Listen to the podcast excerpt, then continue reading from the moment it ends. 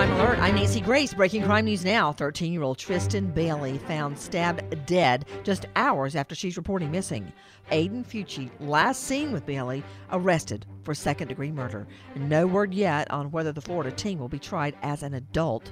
An arrest made in last week's disappearance of two year old Amari Nicholson. Terrell Rhodes, 27, now charged with murder. Vegas cops say Rhodes was babysitting while his girlfriend, Amari's mom, was out of town. With this crime alert, I'm Nancy Grace. Ah, tax season. Opening that confirmation email and.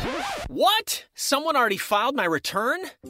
During tax season, all the info identity thieves need is on your tax forms. That's why Lifelock monitors your personal information, alerts you to possible suspicious activity, and works to fix it if you become a victim.